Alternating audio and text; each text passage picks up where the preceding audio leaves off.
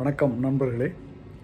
எனது கவிதை புத்தகம் மின் புத்தகம் வரவும் செலவும் நாகேந்திர பாரதியின் கவிதைகள் தொகுப்பு பன்னிரெண்டிலிருந்து இரண்டு கவிதைகள். முதல் கவிதை வயலும் வாழ்வும்.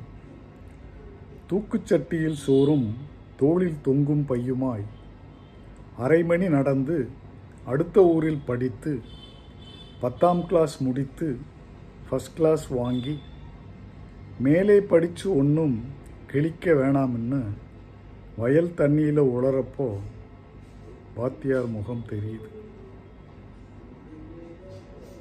அடுத்த கவிதை குடும்பத் தலைவி.